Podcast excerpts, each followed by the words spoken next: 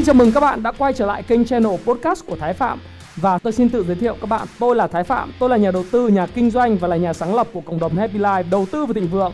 Trong channel podcast này chúng ta sẽ cùng trao đổi với nhau về những chủ đề về phát triển bản thân, về đầu tư khởi sự khởi nghiệp, đầu tư tài chính với mục đích là cùng giúp nhau để trở nên giàu có hơn.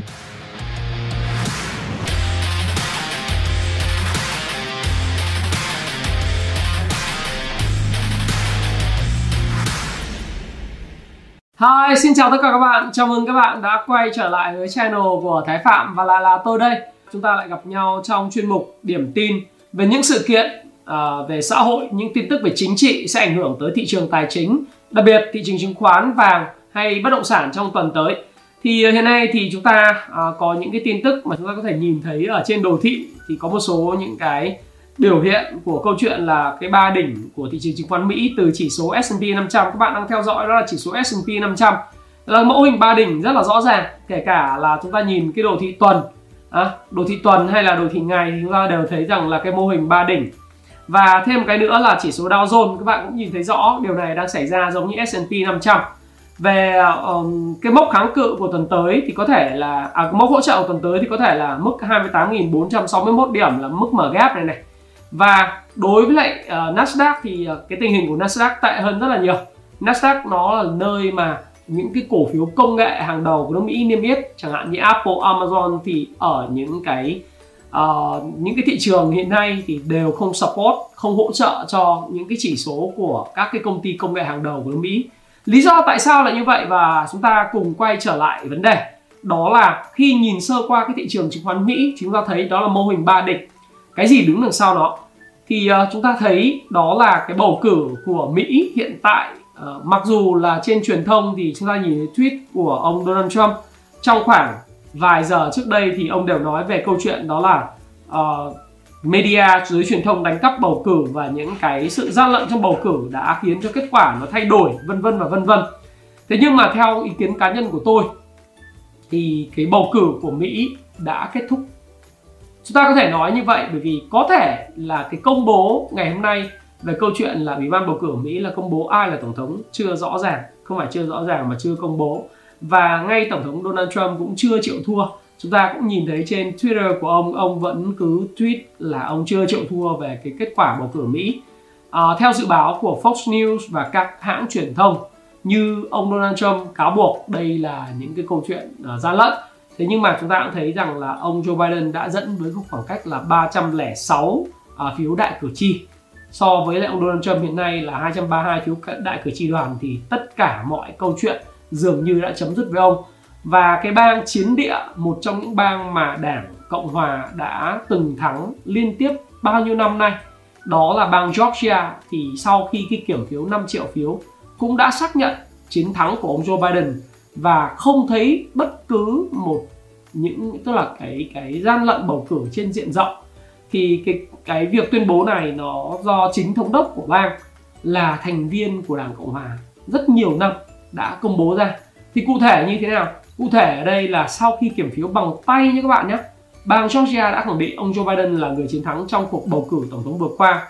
Và đây uh, đây là cái thông bố thông báo của ông Brad Brad Raffen, uh, Raffensperger, tổng thư ký bang Georgia, đã chứng nhận kết quả kiểm phiếu tại bang này và ông Brian Kemp là thống đốc bang cho biết ông sẽ ký xác nhận kết quả bầu cử theo luật của bang.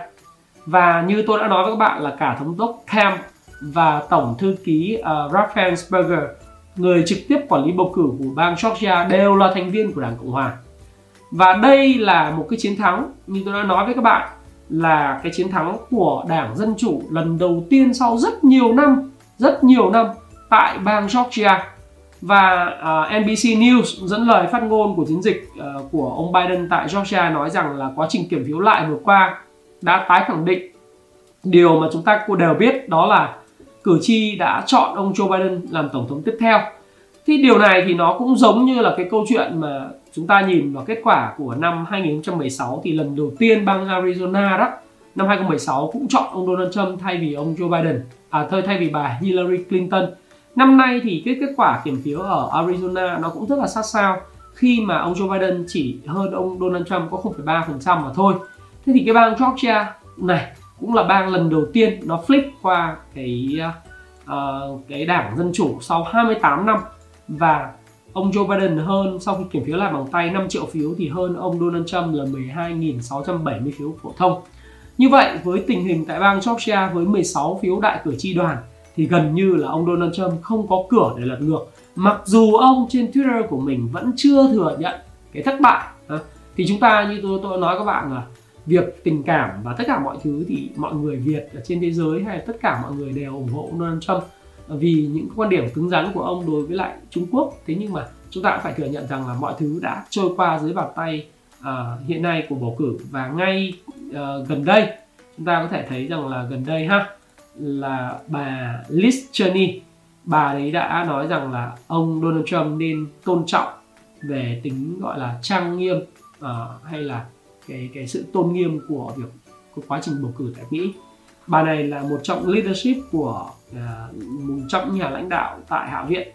Và bà nói rằng là Mỹ được quản lý và được uh, gọi là hành governance govern là được uh, quản lý bởi luật pháp được điều hành bởi luật pháp.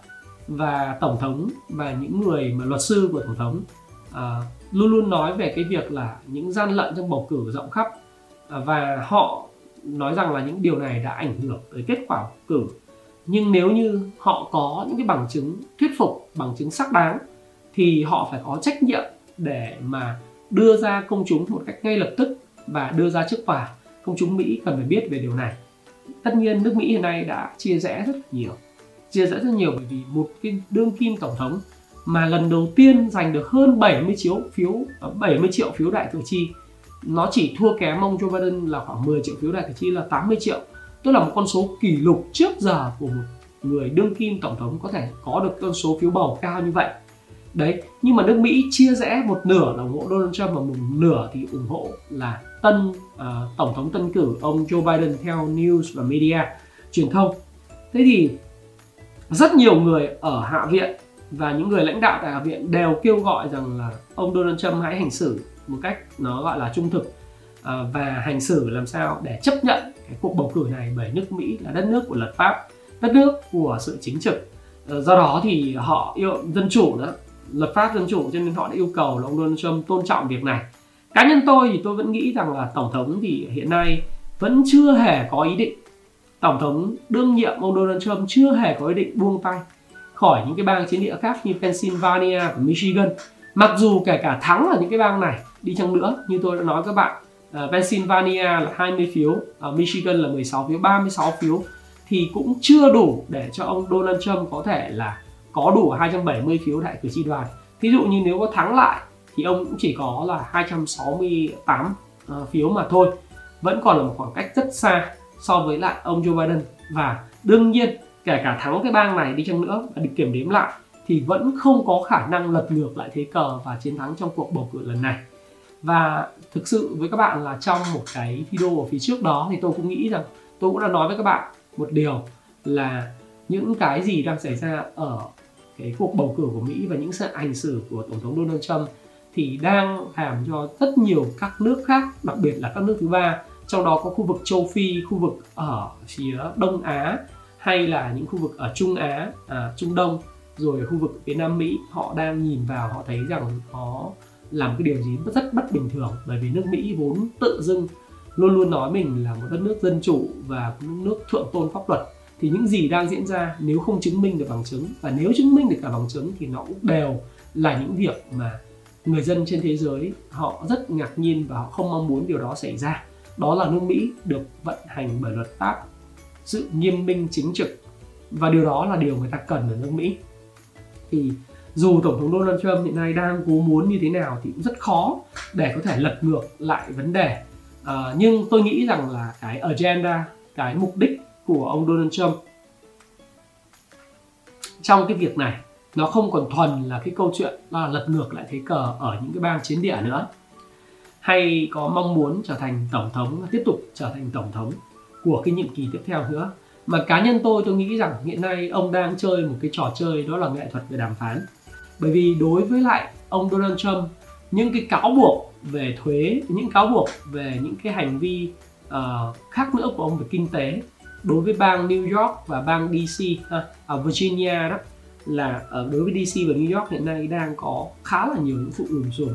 Và nếu như ông mất đi cái đặc quyền của tổng thống thì sẽ có rất nhiều những đối thủ chính trị của ông và những cái công tố viên những cái người mà sẵn sàng có thể xử ông theo điều luật của của bang của tiểu bang. Và ông mất đi cái đặc quyền đó thì sẽ rất là khó khăn cho nên ông đang chơi một cái trò chơi nó gọi là the art of the deal nó là nghệ thuật đàm phán. Và việc không công nhận tân tổng thống tổng thống tân cử ông Joe Biden cũng là một trong những phần của cuộc trò chơi đó. Có nghĩa là ông sẽ làm thế nào đó để làm sao cho người ta phải bỏ qua những cái lỗi thậm chí là có thể negotiate đàm phán với ông để ông có thể uh, back to normality ok? Là những trạng thái bình thường và những sự nghiệp chính trị của con ông từ năm 2024 thậm chí ngay bản thân ông có thể tranh cử lại năm 2024 hay con ông cũng là điều hết sức bình thường à, normal. 2024 là một cái năm mà dĩ nhiên nó sẽ là à, gọi là hợp pháp và nó cũng là một cái năm rất là bình thường để ông Donald Trump có thể tái tranh cử tổng thống. Vì sao vậy?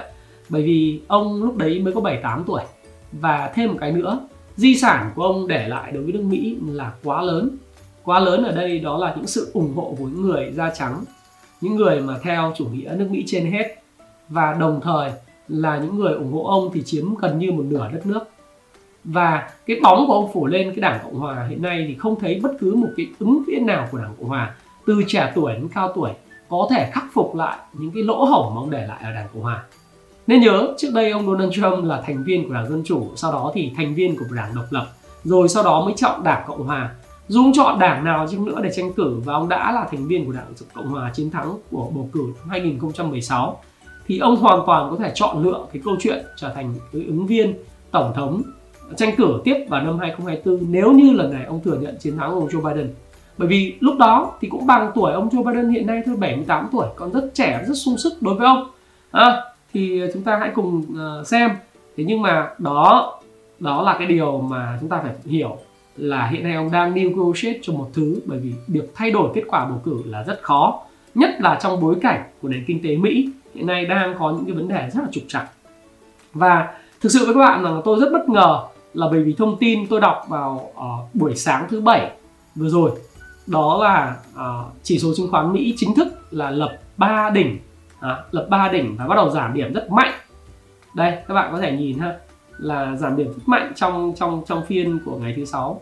À, giảm có lúc tăng 0,4 mấy phần trăm giảm hơn một phần trăm trong intraday. Bởi vì là ông Steven Mnuchin bộ trưởng bộ tài chính thì đã uh, giúp cái chương trình hỗ trợ khẩn cấp cho nền kinh tế theo CARES của cái cái ảnh hưởng của đại dịch đây là một vấn đề mà chúng ta cũng sẽ trao đổi trong điểm tin ngày hôm nay và nó sẽ ảnh hưởng đến thị trường chứng khoán tuần tới. Đặc biệt là thị trường chứng khoán Mỹ vì không những là hình thành mô hình ba đỉnh mà những tin tức về vĩ mô những tin tức về dòng tiền về tín dụng đều không ủng hộ cho thị trường chứng khoán Mỹ nữa. Và nếu những các bạn mà tham gia vào thị trường chứng khoán Mỹ đặc biệt là chơi những cái uh, chỉ số phái sinh về uh, hợp đồng tương lai có chỉ số thì có thể canh theo những cái sàn trần của cái hợp đồng chỉ số phái sinh để có thể trading làm sao cho nó phù hợp. Thì chính bản thân tôi thì tôi nhận ra một điều này là bởi vì uh, tôi bất ngờ tôi không bất ngờ và tôi bất ngờ nhưng mà tôi cũng không bất ngờ bởi vì tôi tôi không bất ngờ là vì những hành xử của ông Donald Trump chưa công nhận kết quả của bầu cử tổng thống. Và uh, ông vẫn Twitter rất tweet rất nhiều trên Twitter.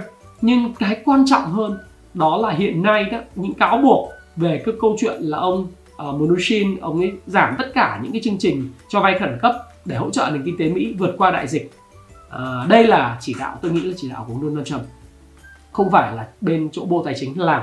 Ông Mnuchin á, là bộ trưởng bộ tài chính Mỹ là quyết định cắt giảm tất cả những khoản tức là cắt cái cái quyền cái sức mạnh của Fed trong việc là cho vay.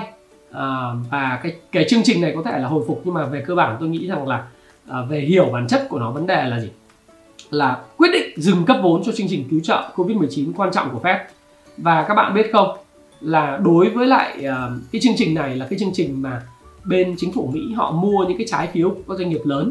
Và từ đó khi mua trái phiếu thì họ đem vào tài sản nâng cái tài sản của Fed lên đồng thời bơm ra một lượng tín dụng lượng tiền rất lớn để cho các doanh nghiệp hoạt động và không bị chết bởi cái đại dịch. Và đồng thời các doanh nghiệp có thể sử dụng cái tiền đó để trả lương cho công nhân. Giống như ở Việt Nam chúng ta vừa có cái quyết định là chính phủ giải cứu cái hãng hàng không Việt Nam à, Việt Nam Airlines với 12.000 tỷ đó. Đầu tiên là duyệt là 4.000 tỷ quốc hội mới duyệt. Thì nó giống như kiểu vậy. Chính phủ mua những trái phiếu và trở thành cái người chủ nợ. Và thậm chí trái phiếu có thể chuyển đổi trở thành là cổ phần, là sở hữu công ty hay là một dạng state owned company, là một dạng công ty quốc doanh, có phần quốc doanh quốc doanh. Thế nhưng mỹ thì chưa đến trường hợp đó. Nó là những trái phiếu đơn giản là chính phủ là chủ nợ của doanh nghiệp. Thì ông Steven Mnuchin đã dừng lại chương trình này. Và theo uh, ông Carl Weiberg là chia sẻ với CNBC đó đây là kinh tế trưởng tại công ty tư vấn High Frequency Economics nói rất khó để thấy quyết định của ông Mnuchin là hợp lý về mặt kinh tế bởi vì khi mà hàng triệu người Mỹ vẫn đang nhận trợ cấp thất nghiệp và các chỉ số khu vực của Fed giảm dần và khả năng phong tỏa toàn quốc bởi vì đại dịch là không xa. Ông Carl Weiberg nói một câu là bất luận nhìn từ vấn đề về kinh tế, y tế hay xã hội, ông đều không nghĩ rằng ông Mnuchin có lý do chính đáng để giải thích tại sao họ lại muốn dừng các chương trình cho vay tại thời điểm này. Cho nên, động thái của ông ta ắt hẳn phải liên quan đến chính trị. À, cái này tôi hoàn toàn đồng ý luôn. Và Fed cũng như phòng thương mại của Mỹ, US Chambers đã công khai phản đối quyết định của ông Mnuchin. Phòng thương mại Mỹ cho rằng việc cô lập chính quyền Tổng thống đắc cử Joe Biden là quá sớm và không cần thiết. Và khi được hỏi liệu không gia hạn chương trình cho vay khẩn cấp của Fed có hợp lý hay không khi chỉ 3% ngân sách có sẵn của đạo luật CARES trị giá 2.600 tỷ đô la đang được sử dụng. Ông Weber đã ví tình huống hiện tại như con tàu Titanic. Một trong những vấn đề của chúng ta là không có đủ phao cứu sinh trên tàu và khi tàu rời bến thì chúng ta cũng không biết dùng chiếc nào. Nhưng khi cần thì lại không có để dùng. Chương trình cho vay khẩn cấp là phao cứu sinh đối với nền kinh tế của các doanh nghiệp vừa và nhỏ khi họ không còn sức để trụ vững chứ không phải là các ông lớn có thể ra thị trường vốn để mà tự xoay sở. Tức là những doanh nghiệp lớn thì có thể giống như là Tesla có thể đánh cổ phiếu lên rồi người chủ bán ra thu mấy tỷ đô la 1,6 tỷ đô la về và đưa tất cả những hoạt động lobby để đưa Tesla về chỉ số S&P 500 đánh cổ phiếu lên gấp 10 lần để mà có thể là uh, không phải 10 lần mà 3 lần đi ha? 3 lần để mà bán ra thu lời từ hoạt động cổ phiếu là một phẩy mấy tỷ đô.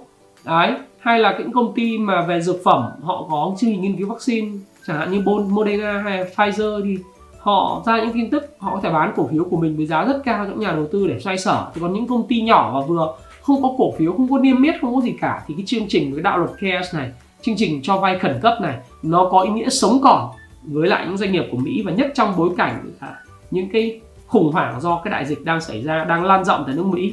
Và ông Wayne Weinberg, Weinberg cảnh báo rằng là thị trường đang lạc quan vì hy vọng có vaccine và sự phục hồi kinh tế Mỹ.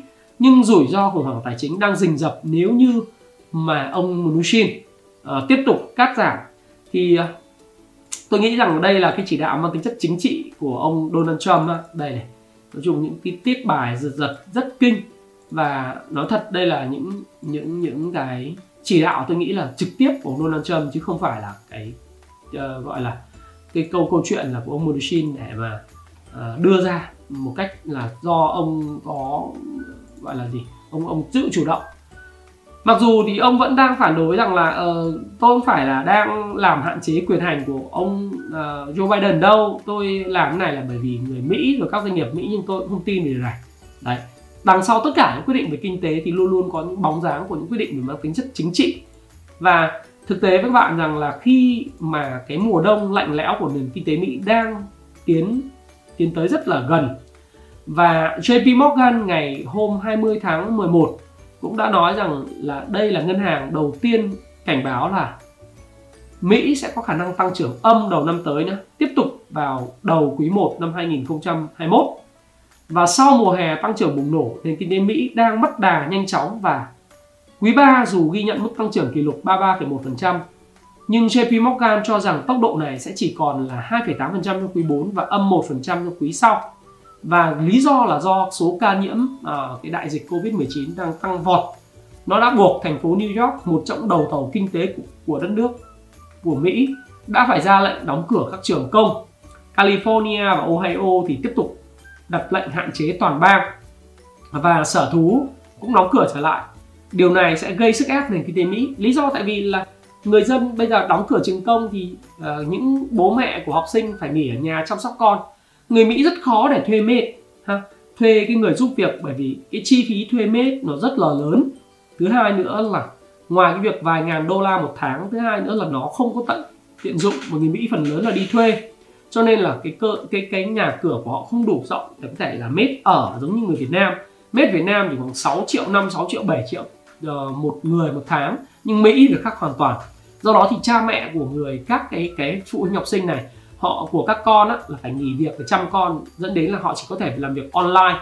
Rồi họ không các cái dịch vụ công cũng như là nhà hàng phải đóng cửa trước 10 giờ nó tạo sự ảm đạm cho nền kinh tế Mỹ. Mà nhất trong bối cảnh đó mà lại bây giờ dừng các chương trình cho vay khẩn cấp thì nó quá kinh khủng đối với nền kinh tế Mỹ. Nhất là hoàn cảnh bối cảnh là Noel đang tới gần à, Thanksgiving của Noel rồi Giáng sinh à rồi rồi Tết dương lịch đang đến gần đối với người Mỹ. Năm nay thực sự không có pleasant không có tuyệt vời đối với người Mỹ đâu. Và và hiện nay thì đang có những cái cái xu hướng là càn quét giấy vệ sinh ở trong siêu thị đang quay trở lại.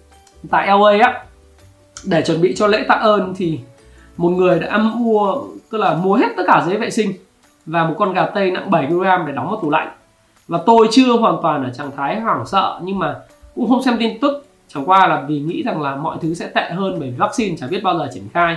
Bảo triển khai cuối năm nay nhưng mà nó khả năng là nó cũng chưa thể có được. Và phải đến, gọi là cuối năm sau, như tôi nói các bạn, đó là kể từ lúc mà tổng thống tân cử tuyên bố nhậm chức vào ngày 20 tháng 1 tới thì khoảng đến tháng 9 năm 2021 thì mọi mọi chuyện nó mới trở lại bình thường. Thì đó là lý do tại sao mà chúng ta có thể thấy rằng là trong một khoảng thời gian interim chuyển tiếp như thế ha, thì những cái vấn đề đối với người dân Mỹ còn rất là khó khăn kể cả việc mua sắm hành vi tiêu dùng này nọ. Do đó khi mà ông Mnuchin ông dừng cái chương trình uh, mà cho vay khẩn cấp mà can thiệp vào câu chuyện uh, của thị trường thì thị trường đã hoảng sợ. À, thị trường đã hoảng sợ và những cái việc mà cái số ca nhiễm nó lên cao nó làm cho các chỉ số như Nasdaq, S&P 500 hay uh, Dow Jones Dow Jones đều cùng một mẫu hình giống nhau và nó sẽ giảm điểm trong tuần tới. Tôi nghĩ là như vậy bởi vì với những cái nến tuần như thế này là một cái cây nến nhận chìm giảm ở trên đỉnh một xu hướng tăng. Uh, những cái mẫu hình về nến không hề tốt đẹp tôi nghĩ là thị trường sẽ có khả năng test lại cái mốc là 28.161 điểm và thậm chí là nó có thể đi vòng xuống dưới đây là 26.574 điểm trong những tuần tới tiếp tuần tiếp theo. Bởi vì chừng nào ông Donald Trump còn chưa thừa nhận ông Joe Biden chừng nào là nước Mỹ chưa có một cái cabinet đầy đủ tức là cái cái gọi là những người sẽ làm uh, giống như là một cái bộ khung của chính phủ mới.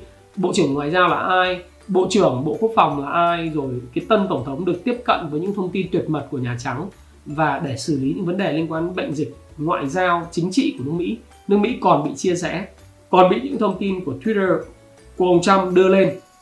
Nó còn còn là một cái vấn đề lớn. Do đó thì đối với mỹ là một cái vấn đề ha. Thì trong cái, cái bối cảnh đó thì tôi nghĩ rằng là bitcoin đó uh, ờ, tôi tôi nghĩ rằng là bitcoin đã tăng áp sát mức 19.000 rồi và nếu các bạn coi cái đồ thị tuần là một tuần tăng rất mạnh và khả năng là bitcoin sẽ vượt cái đỉnh có thể là vượt đỉnh giống như thị trường vàng vậy giống như thị vàng trường vàng trước đây là à, các bạn thấy thị trường vàng trước đây thì cũng đã à, vượt cái đỉnh cũ sau đó thì mới chính thức điều chỉnh đấy. Thì cái cái đồ thị tuần của bitcoin hiện nay nó cũng đang ở cái mức của giống như tuần tháng 7 vậy sau đó thì nó có 3 tuần tăng giá nữa sau đó mới đều điều chỉnh sâu như thế này Bitcoin luôn luôn là những cái chỉ báo đó. À, thì chúng ta cũng thấy rằng là Bitcoin với cái tình hình đóng cửa như hiện nay ờ, với cái dân số Gen X và uh, millennium uh, hiện nay đang uh, Gen Z chứ Gen Z đang nghỉ rồi uh, những người mà uh, thiên niên kỷ mới những người đẻ ra sau thì chuộng Bitcoin hơn đánh Bitcoin nhiều thì tôi nghĩ rằng Bitcoin trong phần tới khả năng cao là sẽ vượt đỉnh cũ. Và có thể lên mốc là uh, 10 20 nghìn 20 đô la một coin. Uh, những cái đồ thị như này mặc dù chúng ta thấy rằng áp lực điều chỉnh đang xuất hiện ở thị trường coin nhưng mà uh, với cái thông tin đóng cửa của thị trường uh, của những cái thị trường và những cái bang do cái đại dịch nó gây ra thì tôi nghĩ coin còn khả năng tăng vọt nữa. Ừ, coi còn đang tăng vọt riêng giá vàng thì uh, giá vàng hiện nay đang ở một cái mức nó là cái mức uh, hỗ trợ khá là mạnh. Nó lanh quanh là 1800 uh, 1800 đây 1850 50 lanh quanh như này. Nó vẫn là đang trong cái sườn kia của cái xu hướng giảm. Ờ, và thực ra là một sườn của xu hướng giảm thì bây giờ phải retest lại mức 1.900 đô la một ounce và những cái thông tin về cái câu chuyện là các quỹ bán ra vàng thì sẽ khiến gây áp lực rất lớn cho vàng trong ngắn hạn. Và nếu trong trường hợp mà giá vàng bị phá vỡ cái mốc mà hỗ trợ 1850 đô, đô la này thì khả năng cao là vàng sẽ có thể phải retest lại cái mốc 1743 đô la một ounce ờ, và sâu hơn là 1600 sâu hơn là 1600 ờ, rồi 1600 68 đô la một ounce. Đây là một cái kịch bản một trong hai kịch bản. Còn cái kịch bản nữa là nó sẽ tiếp tục cứ đi ngang ờ, và cứ đến 1958 1970 đô thì sẽ xuống. Nhưng mà trong bối cảnh mà vaccine hiện nay đang có những hướng tích cực ra mắt ấy, thì các bạn cũng thấy rằng là vàng cũng có thể là đã bị áp lực thì cái kịch bản số 1, số 2 có khả năng likely sẽ xảy ra. Còn kịch bản số 3 đó là kịch bản mà nó sẽ tăng ngược trở lại là kịch bản nó đã dự báo thì nó đòi hỏi một điều đó là ông uh, Joe Biden phải lên forming rất nhanh cái cabinet cái bộ sậu của mình và phải có biện pháp ứng biến với lại cái đại dịch Covid 19 ông nói ông không đóng cửa nước Mỹ nhưng ông phải bơm tiền ra để giải cứu kinh tế nước Mỹ và điều đó sẽ khiến cho vàng tăng lên. Đấy là cái điều mà người ta đang chờ đợi vào lúc mà tháng 2 năm 2021 các bạn ha. Do đó vàng thì chúng ta hãy cùng theo dõi nó rất là chặt chẽ. Nó hoàn toàn có khả năng như thế này tuy nhiên vàng ở Việt Nam thì hiện nay đang được kiểm soát uh, khá là tốt. Kiểm soát rất là kinh nhưng mà rất tốt biến động rất nhỏ. Hiện nay đang mua vào 5 năm 750 và bán ra 56 200 thì cái mức này là cái mức mà tôi nghĩ rằng là uh, do vàng trong nước đang đang có những cái sự liên minh và cao hơn vàng thế giới khá là nhiều. Uh, chúng ta hãy cùng xem là thị trường vàng sẽ biến đổi như thế nào. Tôi sẽ cập nhật cho các bạn. Uh, và dài hạn thị trường vàng vẫn lên thế nhưng mà trong ngắn hạn thì áp lực của nó là rất là lớn, áp lực rất là lớn. Và nếu như có cái turning point và về cái mức hỗ trợ phù hợp, nó sẽ có turning point để hồi phục. Có thể nó sẽ về 1743 và nó sẽ hồi phục lại 1850 không chừng. Đây là một trong những kịch bản thôi. Chúng ta hãy cùng xem nó như thế nào. Tôi sẽ cập nhật cho các bạn về việc này. Còn những bạn đã nắm vàng vật chất ờ, tôi thì không khuyên bạn đánh vàng tài khoản tôi luôn luôn nói với các bạn là nếu mà các bạn nắm vàng vật chất thì các bạn hãy nhìn dài một chút. Bởi vì à, lúc mà vàng ở 42, 43, 44 triệu người ta bảo vàng hết thời. Vàng về 39 triệu thì người ta tranh nhau bán ra. Và sau đó thì các bạn thấy rồi 39 triệu tôi mua vào và sau đó thì à, các bạn cũng thấy rằng là tôi chỉ mua một hai chỉ thôi nhưng mà để đấy để lâu dài. À, bao nhiêu phần trăm tỷ trọng là vừa? Tôi nghĩ rằng nó chỉ khoảng chiếm khoảng 15 phần trăm tối đa đối với bạn trong tài sản của bạn chứ bạn đừng đọc 100 phần trăm rồi bạn sốt ruột ha các bạn ha. Đó là cái điều mà tôi khuyên các bạn. À, bởi vì vàng thì đã từ lâu rồi nó không còn cái mối liên hệ lớn đối với lại cái đô la index nữa. Chúng ta cũng thấy rằng thường là đô la index và vàng chỉ số đồng sức mạnh đồng bạc à, đồng bạc xanh ấy nó liên quan với nhau. Với việc mà giảm mạnh như thế này của đồng đô la index thì nhẽ ra vàng phải tăng rất mạnh. Nhưng từ lâu rồi à, đô la index không còn là một chỉ báo đi gọi là tương quan ngược với vàng nữa. Đô la mà giảm thì vàng phải tăng và đô la tăng thì vàng giảm. Nhưng bây giờ do những thông tin về vaccine cho nên chúng ta thấy rằng là vàng đi theo thông tin về vaccine nhiều hơn.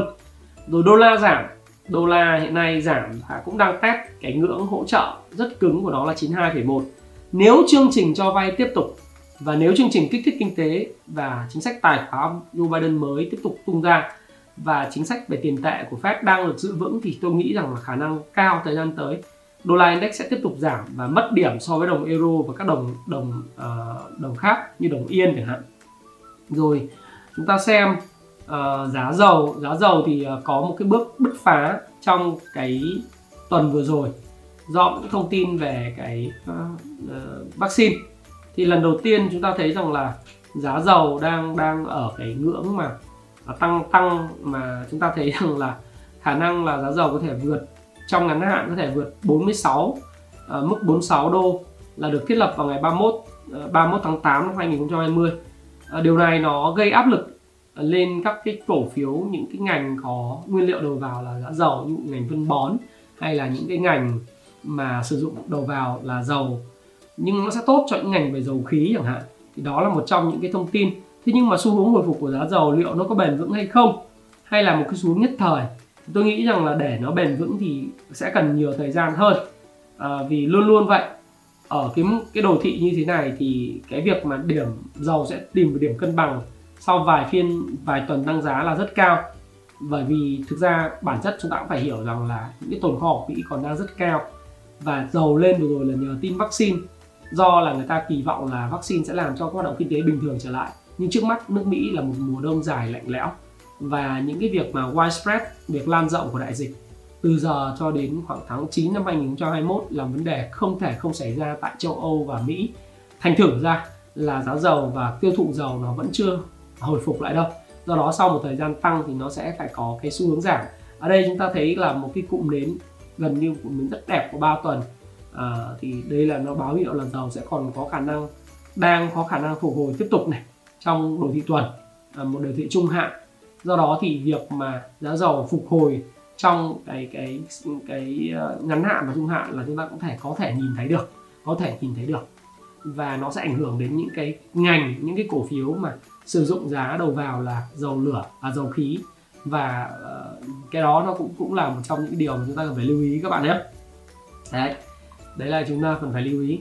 Thế còn đối với lại uh, đối với lại uh, vn index thì sao? Vn index thì uh, các bạn ờ, quay trở lại thị trường chứng khoán trong nước là có tin vui cho các bạn đó là khối ngoại đã chấm dứt chuỗi bán dòng hơn ba mươi mấy phiên gần 40 phiên giao dịch và 7 tuần bán dòng liên tiếp. Khối ngoại đã trở lại mua dòng để giúp cho index vượt qua 990 điểm.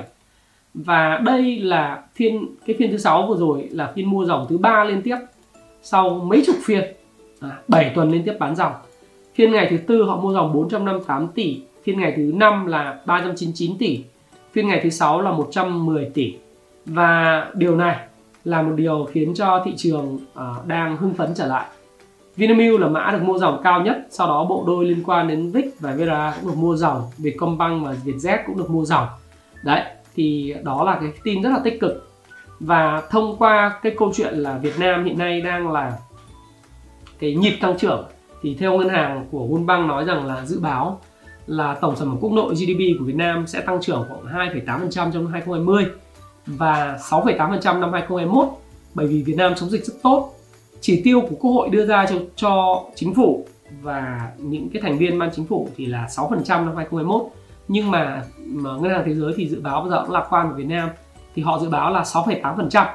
Với cái dự báo này là họ cho phép rằng là hiện nay thì đài BBC của Anh đánh giá Việt Nam là quốc gia duy nhất ở Đông Nam Á đã giảm thiểu được thiệt hại kinh tế do đại dịch xảy ra. Và so với nhiều quốc gia giàu có hơn thì Việt Nam còn thiếu cơ sở hạ tầng y tế. Nhưng Việt Nam được hầu hết các nước ca ngợi về các biện pháp y tế công cộng và nhanh chóng chuyển kiểm soát được số ca lây nhiễm. Và việc sản xuất các cái kit xét nghiệm nhanh này, kết hợp với chiến lược truy vết và kiểm soát nguồn lây bệnh đã hạn chế số ca nhiễm bệnh. Và kinh tế dù có bị ảnh hưởng bởi cái tốc độ tăng trưởng uh, do du lịch bị ảnh hưởng dịch vụ bị ảnh hưởng nhưng mà Việt Nam đã tránh được cái kịch bản tồi tệ nhất do đại dịch. Và theo như ông uh, Michael uh, Michael Kokalari kinh tế trưởng của Vinacapital cho thấy rằng là những cái cái hoạt động làm việc tại nhà như mua sắm máy, máy tính sách tay nội thất văn phòng đó nó tăng vọt. Và nhờ vậy thì IMF nói rằng là Việt Nam sẽ tăng trưởng khoảng 2,4% năm nay và dự báo là sẽ có thể lên đến 6,5 6,8% trong năm tới. Đấy. Thì với cái việc dự báo này thì chúng ta cũng thấy rằng là các quỹ đầu tư cũng nói về cái câu chuyện là triển vọng dự kiến là dòng vốn ngoại khoảng 400 triệu đô la đổ vào Việt Nam do Dragon Capital đưa ra về các triển vọng về vĩ mô đúng không? Rồi họ nói này nói kia thì index đã vượt đến 990 điểm. Với cái cái dòng tiền hiện nay nó vào khoảng là 3 phiên liên tiếp 10.000 tỷ một phiên. Phiên thứ sáu là 9.500 tỷ. Giao dịch uh, nếu chúng ta nhìn giao dịch về thỏa thuận ý nó là 990 tỷ thì dường như là nó vào khoảng là 8.600 tỷ đến 9.200 tỷ một phiên.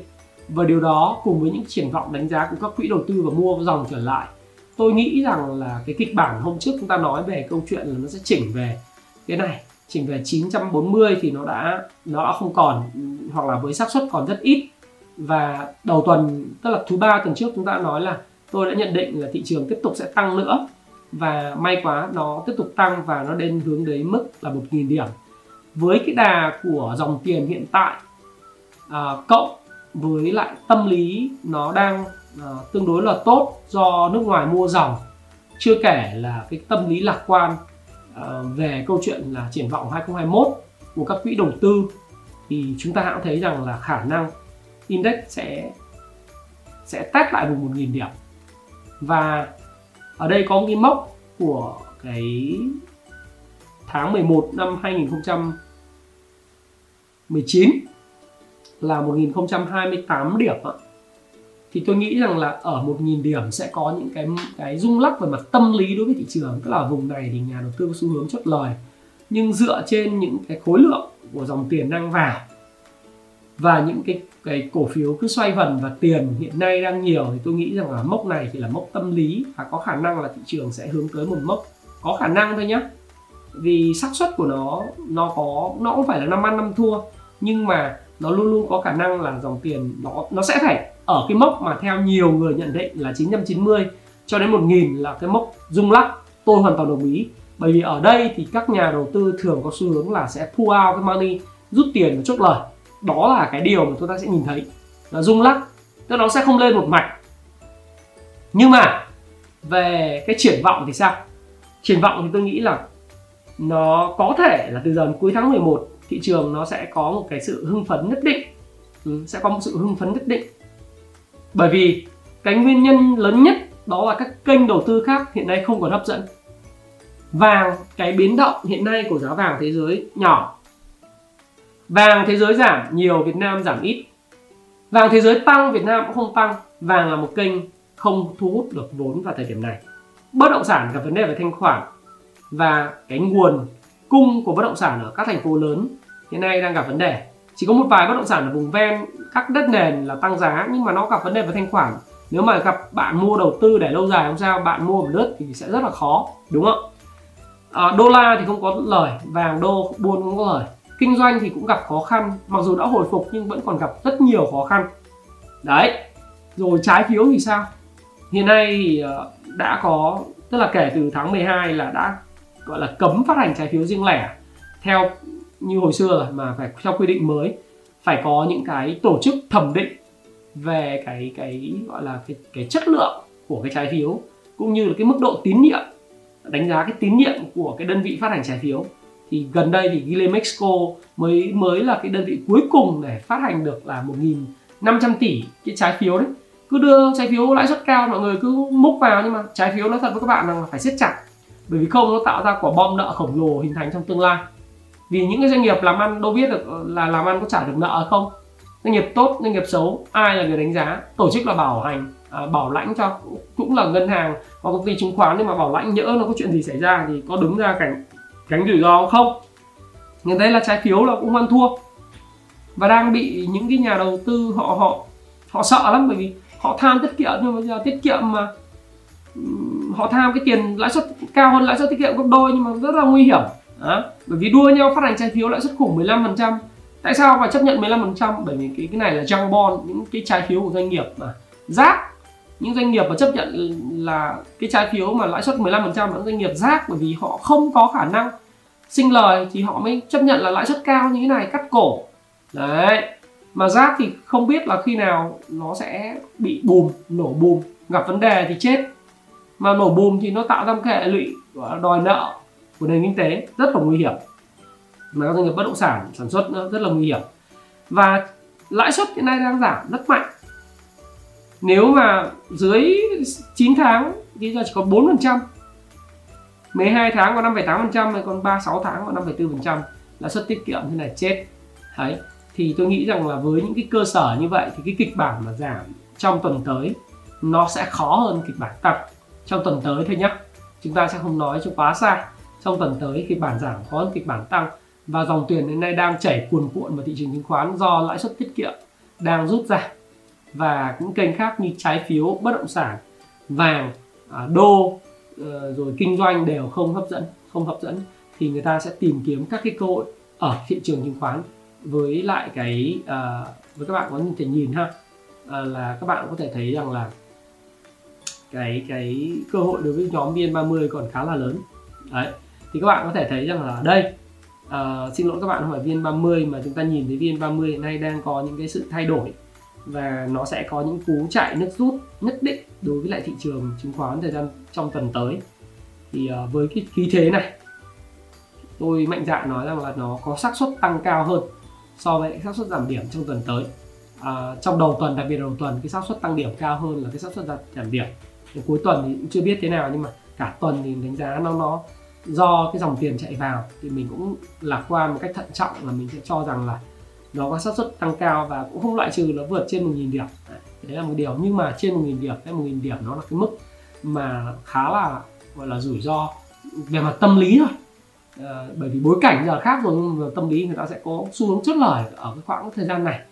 Và tuần tới thì chúng ta cũng sẽ phải lưu ý là tuần sẽ đảo danh mục ờ, uh, ETF vào cuối tuần thứ sáu nhưng mà tôi nghĩ rằng việc đảo danh mục thế này thì ờ, cũng, cũng sẽ không ảnh hưởng gì nhiều. Thị trường trong thời điểm hiện tại bởi cái dòng vốn rồi ờ, của của Việt Nam nội địa rất là đông để có thể hấp thu được cái số mà đảo này.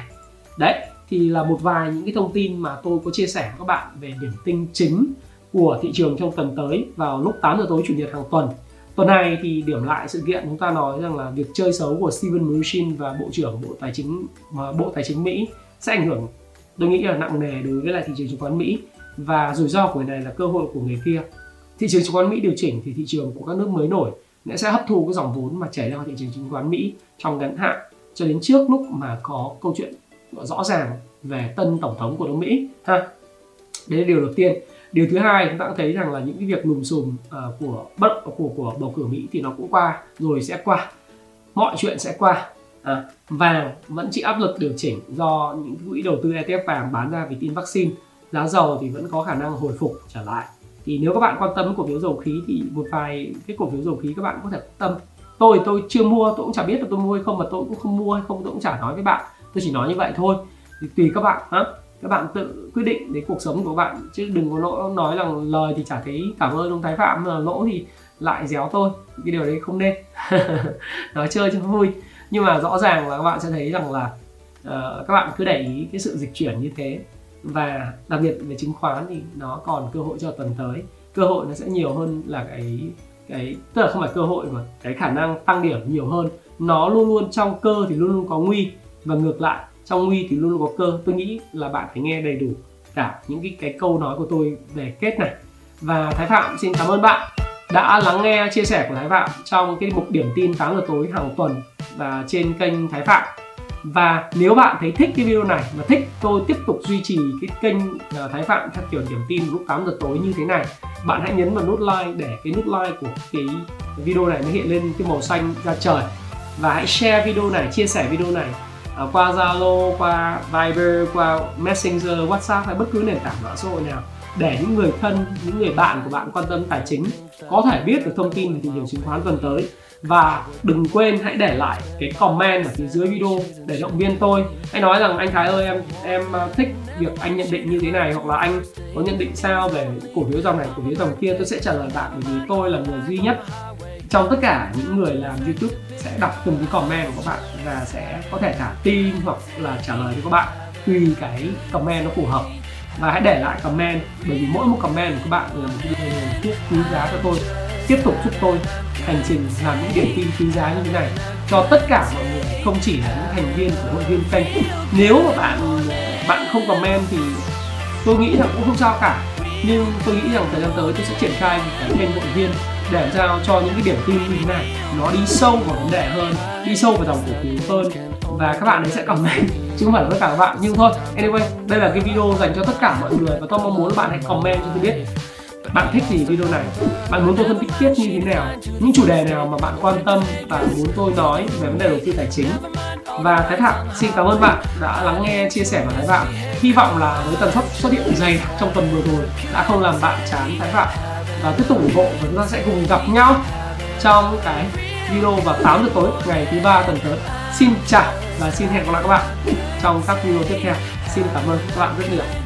Để đừng bỏ lỡ những video và thông tin mới nhất của tôi, hãy truy cập vào trang fanpage Thái Phạm ấn nút thích, like, nhấn vào phần cài đặt theo dõi và sau đó bạn chọn yêu thích favorite.